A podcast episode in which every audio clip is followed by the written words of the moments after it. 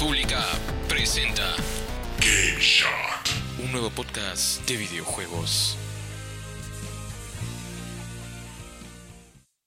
Hola amigos, ¿qué tal? Bienvenidos a Game Shot, el podcast de videojuegos de la República.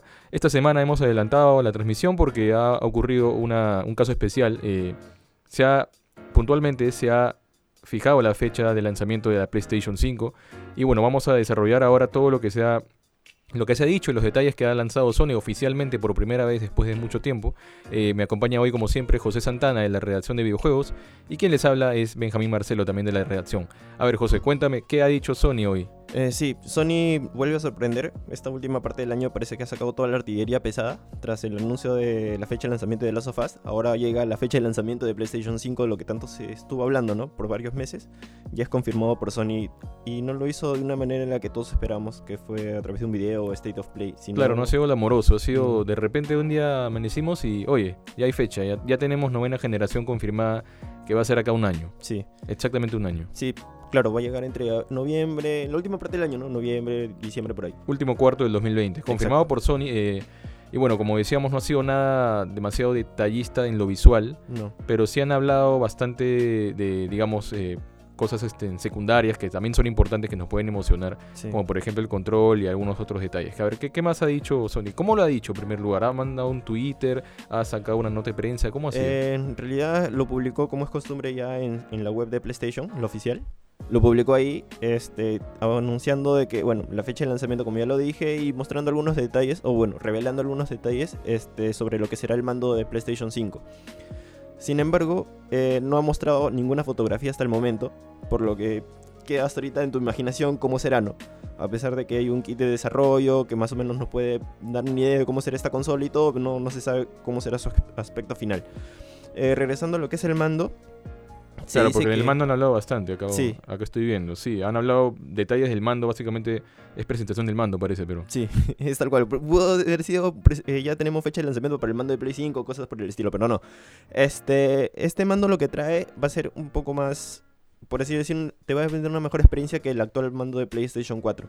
A lo que vamos es que va a tener una re- realiment- realimentación áptica. ¿Esto qué quiere decir? Que al no vas a sentir las vibraciones.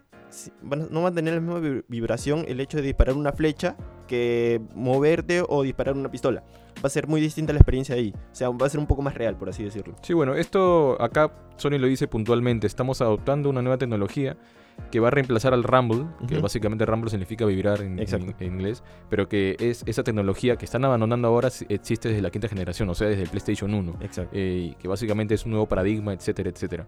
Ahora, esto de, que la flecha, de que el, el movimiento de nadar y todo lo que te imagines pueda tener otro tipo de sensación ya se manejaba con el Rumble, pero ¿qué pasa? El Rumble es solamente eh, dos motores, a veces uno más, dependiendo pues de, la- de las preferencias del, del diseño, pero que básicamente esos dos motores, de acuerdo a, la- a- a las variaciones entre su vibración, la velocidad, la frecuencia, etcétera, eh, hacían esta sensación. Ahora, Exacto. Acá dicen que es otra tecnología que se llama retroalimentación áptica, Ujú. que disculpe que no, no eh, esté tan enterado pues este, de este término técnico, pero eh, vamos a ver, tendremos que probarlo. Es una cosa que no podemos ni siquiera, eh, ahora menos, ¿no? Pero ni Sí. siquiera podemos este, definir eh, Ah, si tocarlo, ¿no? Áptica lo que se refiere es a, es a la sensibilidad. Es, está referido muy, muy referido a lo que es el tacto. Entonces, es, va a ser, por así decirlo, va a ser un poco más sensible. Las vibraciones, o sea, Claro, va a ser más eh, a- fácil detectar eh, una vibración, digamos, de nivel 1 a nivel 2. Va a ser mucho más fluido, digamos, este, exacto. esta sensación. De ¿no? acuerdo a lo que suceda dentro del videojuego, obviamente. Genial, genial. Eh, bueno, Otra de las cosas que también ha llamado mucho la atención y es posible que esto le guste más que todo a la gente que le vacila disfrutar de shooters en, en consolas. eh, también menciona algo de los triggers. el los L- triggers, los exacto, gatillos, el L2 R2. y el R2. Ujú. Exacto, estos van a ser más sensibles ahora. Van a tener, este, según leo acá yo también, van a tener, los gatillos estos van a tener una resistencia. Eh, de forma que se disfrutará este, la sensación al momento de, como mencioné hace un, momento, hace un rato, eh, de torcer el, arco para dispararlo. Ah, o, ok. para, o al momento de acelerar, acele- acelerar un auto. Mientras estás disfrutando un juego de carrera. Digamos, ¿va a tener resistencia o, o solamente va a ser más sensible? Eh, según lo que dice acá, dice va- van a poder, los desarrolladores pueden programar la resistencia de los gatillos. Ya Ah, sea-. Dependiendo del juego. Claro, resistencia, o sea, va a ser una cierta fuerza que te va a impedir Ah, eso va a ser muy interesante. Sí. Pero bueno, son detalles, eh, son los detalles que, digamos, Sony ha escupido, así, puntualmente, nos lo, nos lo ha puesto en la cara. Sí. Pero más allá de eso no ha habido gran, eh, gran- grandes detalles de la Play 5. Ahora, po- por, eso decíamos, el control es como que se le está llevando el estelar acá. No, ha- no, ha- no, vamos a, no hemos visto ninguna fotografía, no, hemos, no ha vuelto a mencionar Sony nada sobre la tecnología que va a adoptar el hardware. No habla del- de la velocidad, de los discos SSD, no, no hay más detalles de eso. Pero ya tenemos fecha, entonces adelantándonos acá a un año. De acá a un año el hardware ya debe estar listo. Sí. No creo que sufra demasiado. Yo, yo creo que no va a sufrir ninguna modificación. El hardware ya está listo.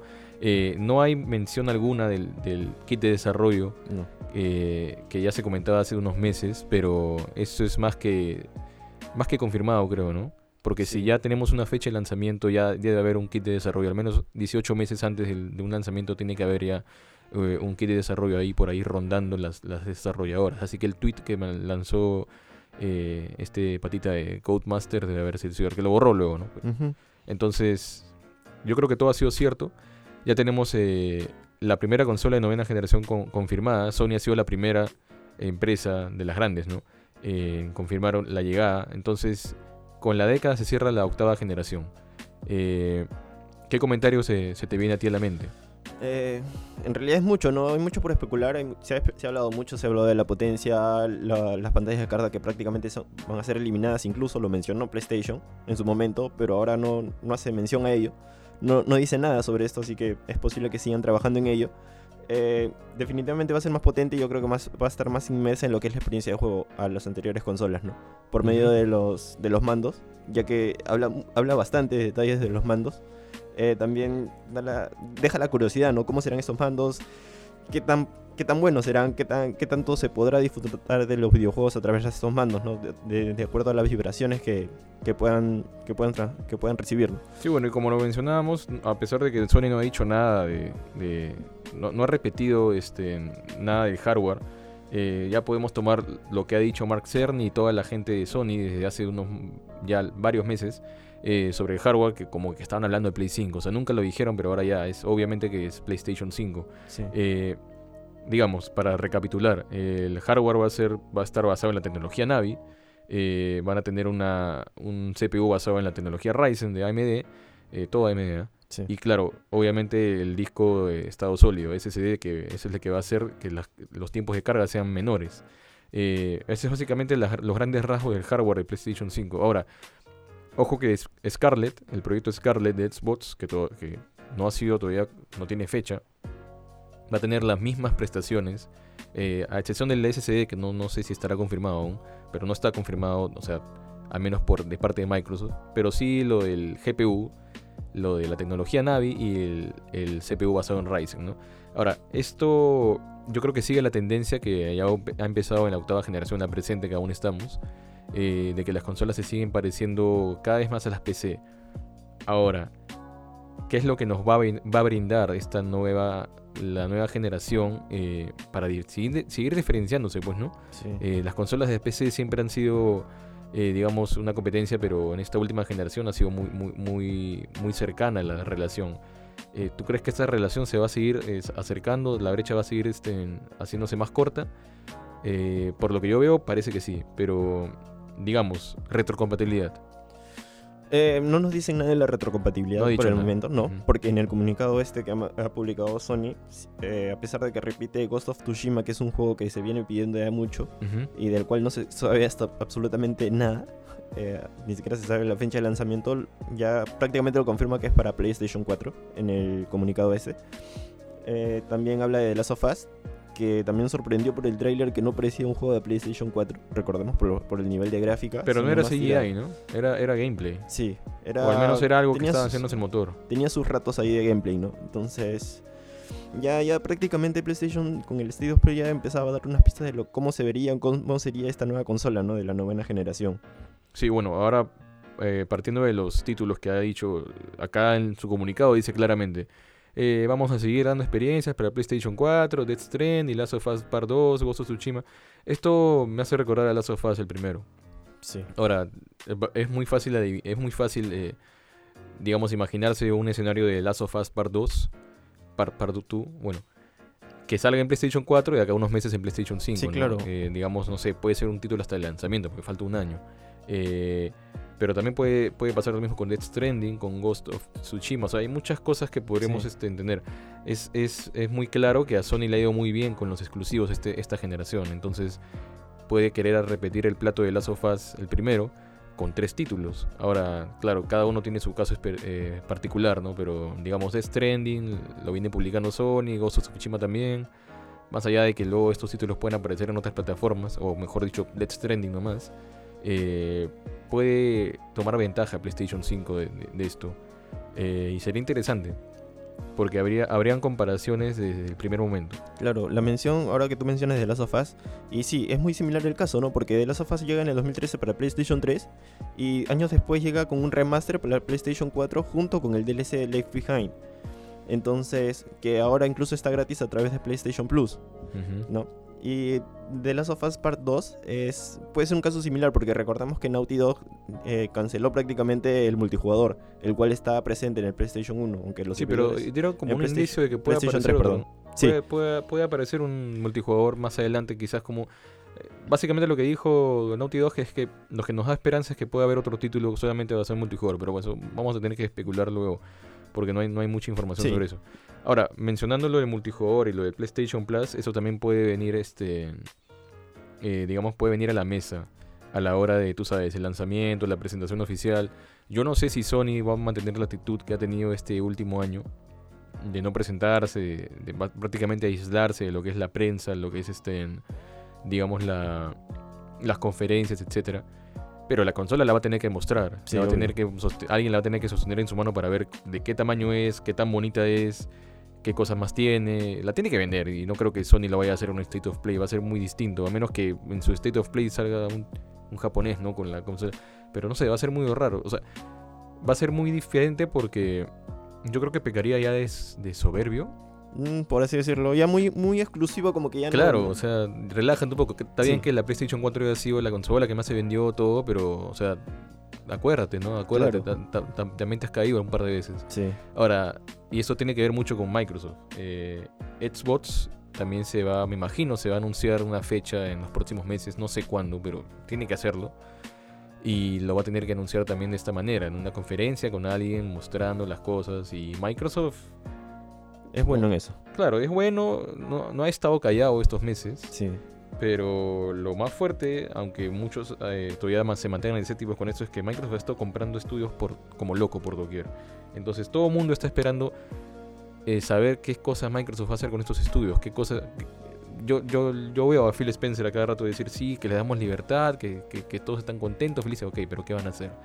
Y eso creo que tiene que ser el caballo de batalla de Spencer y Microsoft para, para contrarrestar a una Sony que vaya a presentar su PlayStation 5 por ahora bien cuidadoso y bien misterioso, ¿no? Sí, ha sido también un poco, no ha sido un, poco reservado también, ¿no? PlayStation, si bien, como te como repetíamos al inicio de este podcast, eh, no necesitó un, un, State of Play para anunciar este esta fecha de lanzamiento de PlayStation o 5. no quiso. Exacto, tal vez no quiso y lo anunció así, tal cual, como que un, comunicado a través de una web y ya está. Claro, eso, eso me huele... Es extraño, ¿no? Es extraño, se me figura a mí alguien en una mesa sacando un as bajo la manga, o sea, todo callado, perfil bajo y ahora mira, te pongo esto a la fecha. Ahora Microsoft debe estar pensando, bueno, ¿qué hacemos? Eh, ¿cuándo, lo, ¿Cuándo lo presentarán? ¿Cuándo lo harán? No se sabe.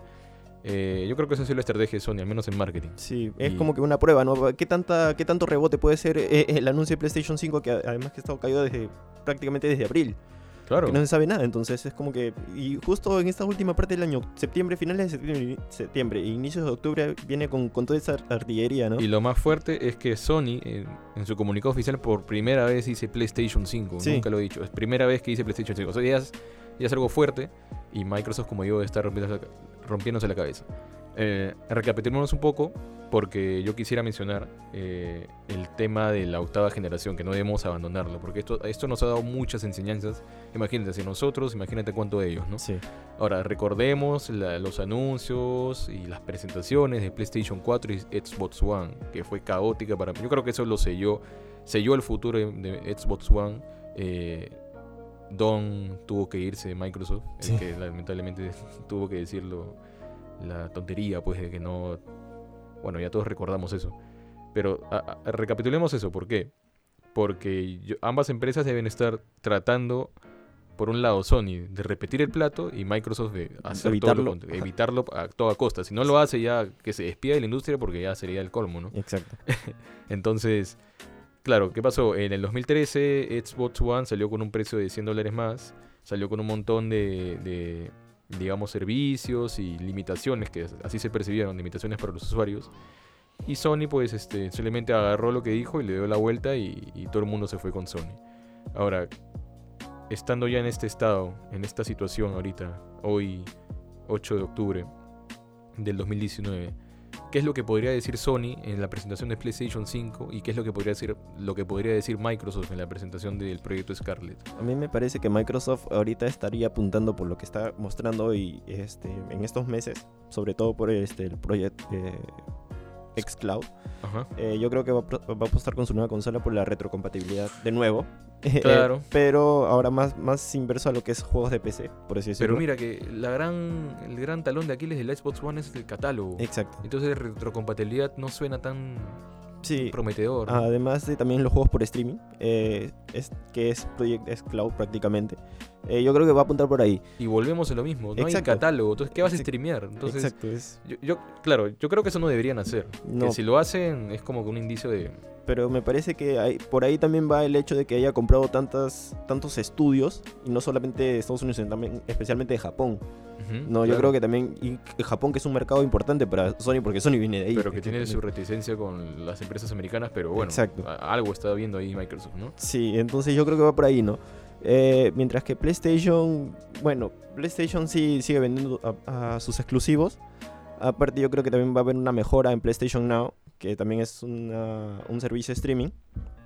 Yo creo que esta, PlayStation 5 también va, a ir por ahí, obviamente creo que va a fortificar esto que PlayStation no tiene por el momento 700 juegos más o menos. Eh, yo creo que también va a fortalecer esta, esta experiencia. Eh, aparte, es, es caótico también porque yo, y me parece que, bueno, empezaba por Xbox porque me parece que Microsoft va a volver a repetir. Por más que haya intentado evitarlo eh, y, dado indicios a través de en el i3 de la nueva consola, yo creo que va a repetir este, estos errores, ¿no? Porque PlayStation llega, PlayStation 5 llega a finales de, del 2020 y posiblemente Microsoft eh, también hubiese estado preparando esta fecha para o estos meses para, para lanzar su nueva consola, ¿no? Que prácticamente que Exacto renunciarlo prácticamente, prácticamente ya ponerla en el mercado, ¿no? Algo que... y bueno, ahora se eso siempre es un movimiento arriesgado, eso de adelantarse, porque eso no, te asegura. Te puede asegurar, un flujo de ventas al inicio, pero...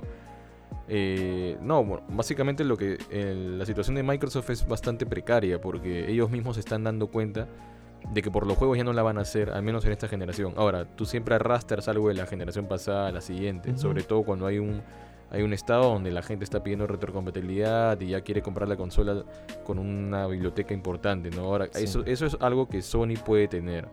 Que lo hayan confirmado o no, todavía no se sabe, pero sería un error, creo yo, si no lo aprovecha.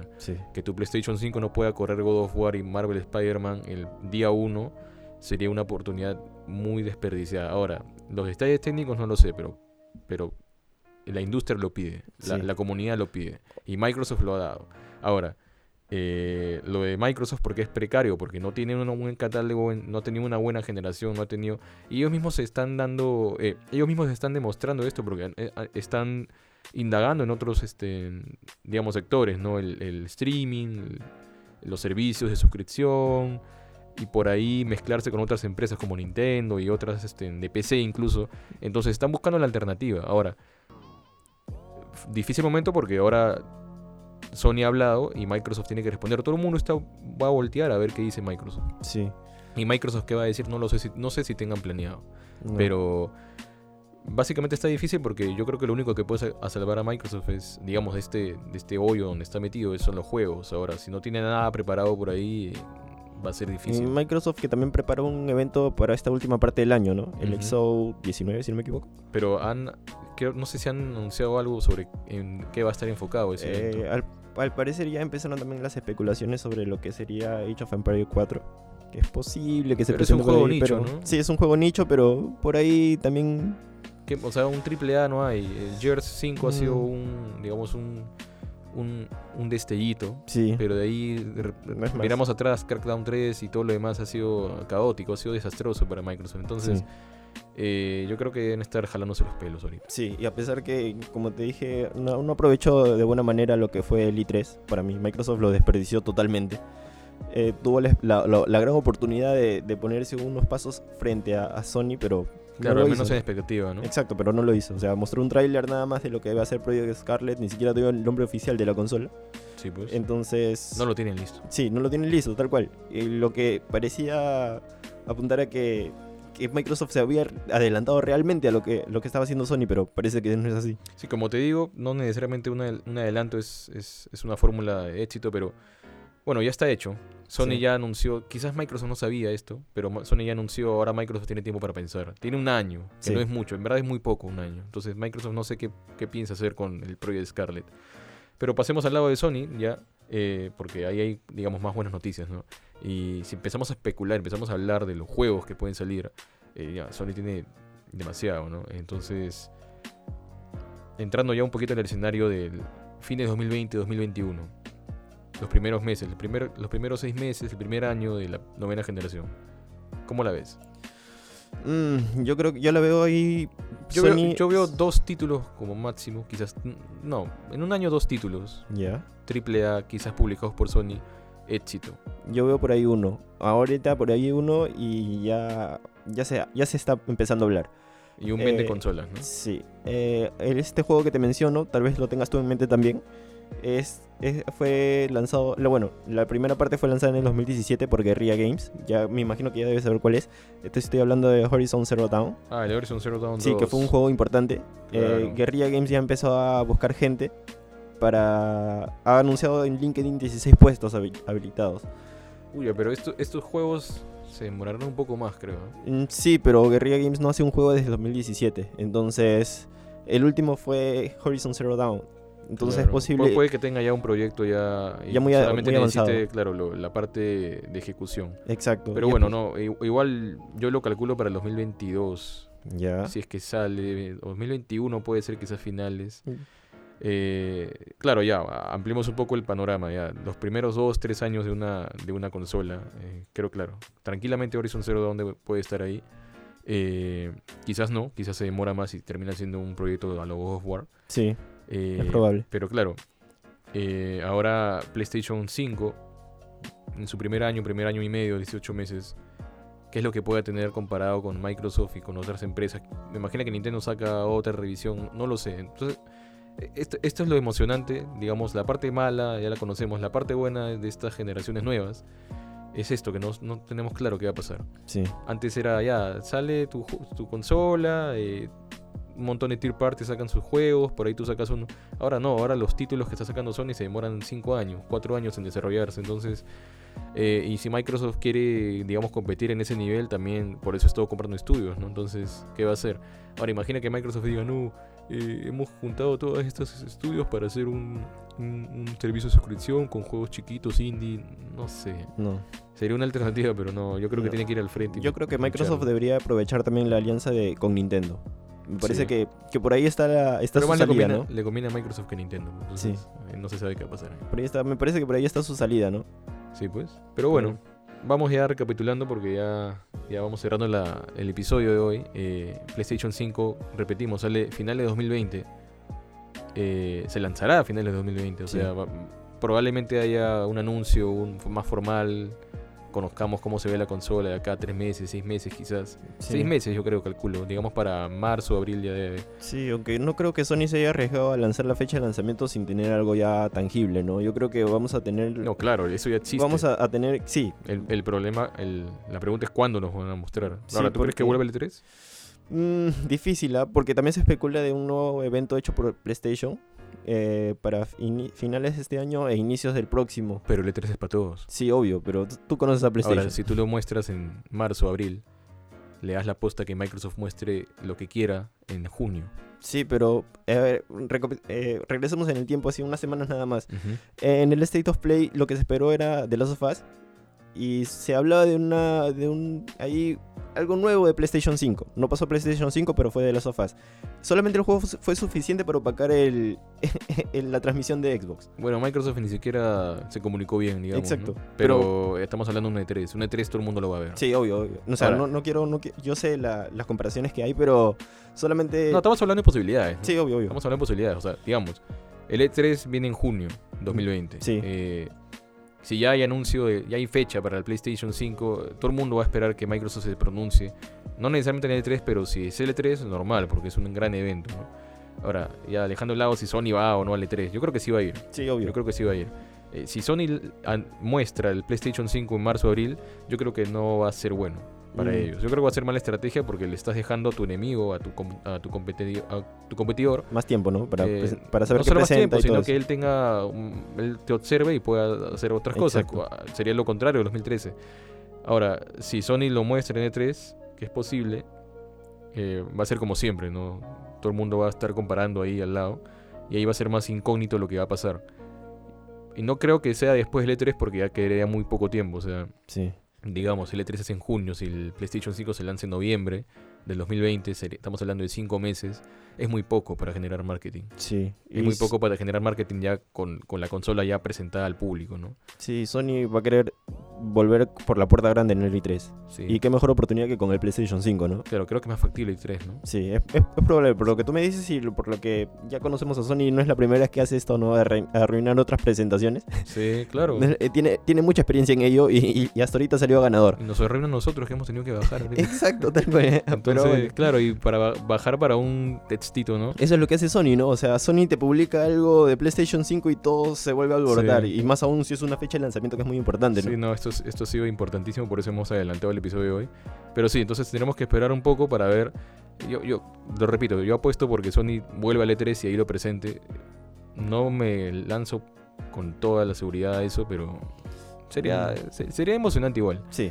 Ahora, que Sony se quiera hacer el especial y haga otra cosa, bueno, no lo descarto. También es cosa de Sony también, ¿no? Sony está en ambos bandos, ¿no? Puede ser muy exclusivo, como que también puede ser para todo el público al, momento de presentarlo. Y eso es lo que está haciendo, mover su muñeca. ¿Y a quién tiene ahí preocupado? A Microsoft, a nosotros, entonces... Y Nintendo también, que, a pesar de no dice nada y no se sabe nada, a pesar de que ha lanzado la Nintendo Switch Lite, eh, Nintendo también le ha caído un poquito, ¿no? Nintendo va a decir, nosotros no competimos con ellos. Sí, tal cual, como siempre. La vieja confiable. Sí. Pero en fin, bueno, esperemos eh, más confirmaciones de PlayStation 5. Recuerden que pueden revisar más noticias de PlayStation 5 que va a estar a full ahora en la república.p slash videojuegos. Y nada, eh, ni bien haya más información, vamos a estar acá informándoles. A esperar que nos trae Sony. Y seguir especulando porque esto va a ser importante. Este año que se viene va a ser, va a ser genial en, tema, en temas de, digamos, de nuevos movimientos de la industria. Va a cambiar demasiado. Entonces vamos a estar ahí atentos y dándoles siempre la mejor información y obviamente también procesando pues lo que puede venir. Sí, claro. Así que gracias por escucharnos. Eh, hasta el próximo episodio. Yo fui Benjamín Marcelo, soy. y seguiremos con más noticias de PlayStation 5 y de Sony y todo lo demás más adelante. Yo soy José Santana y también me despido. Eh, como siempre ahí a estar al tanto de lo que nos pueda presentar Sony no solamente de PlayStation 5, sino de también los juegos que se vienen. Y hay una chiquita nada más, para empezar, eh, Doom Eternal, que se suponía que iba a llegar en noviembre de este año. Eh, ID Software le valió todo, incluso fue presentado como uno de los primeros juegos para este día. Parece que le valió y dijo, ¿sabes qué? No, voy a retrasar la fecha de lanzamiento para 20 de marzo del 2020. Es fuerte eso, ¿ah? Sí, confirmado. Fue un, así una sorpresa tal cual. Porque Stadia llega ahorita, ya en noviembre, sí. al, a, bueno, a los países indicados. Y la gran posta era Doom Eternal, que era un juego de lanzamiento para esta plataforma. Ahora Phil Harrison debe estar jalándose los pelos que no tiene. Exacto, una locura. Sí, pero bueno, vamos a ver cómo, cómo responden. Yo no creo que digan nada, pero va, a ser un bajón muy importante. Sí. Y Stadia está perdiendo bastante pues, protagonismo ahorita. sí, con Doom Eternal me parece que sí.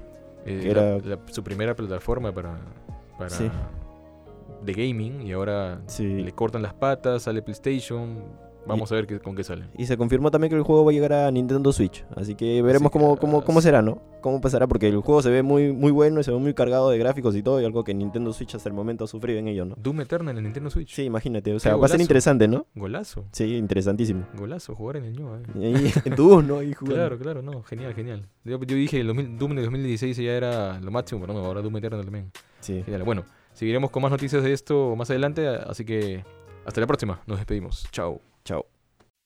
Esto fue Game el podcast de videojuegos de la República. No olvides seguirnos en nuestras redes sociales.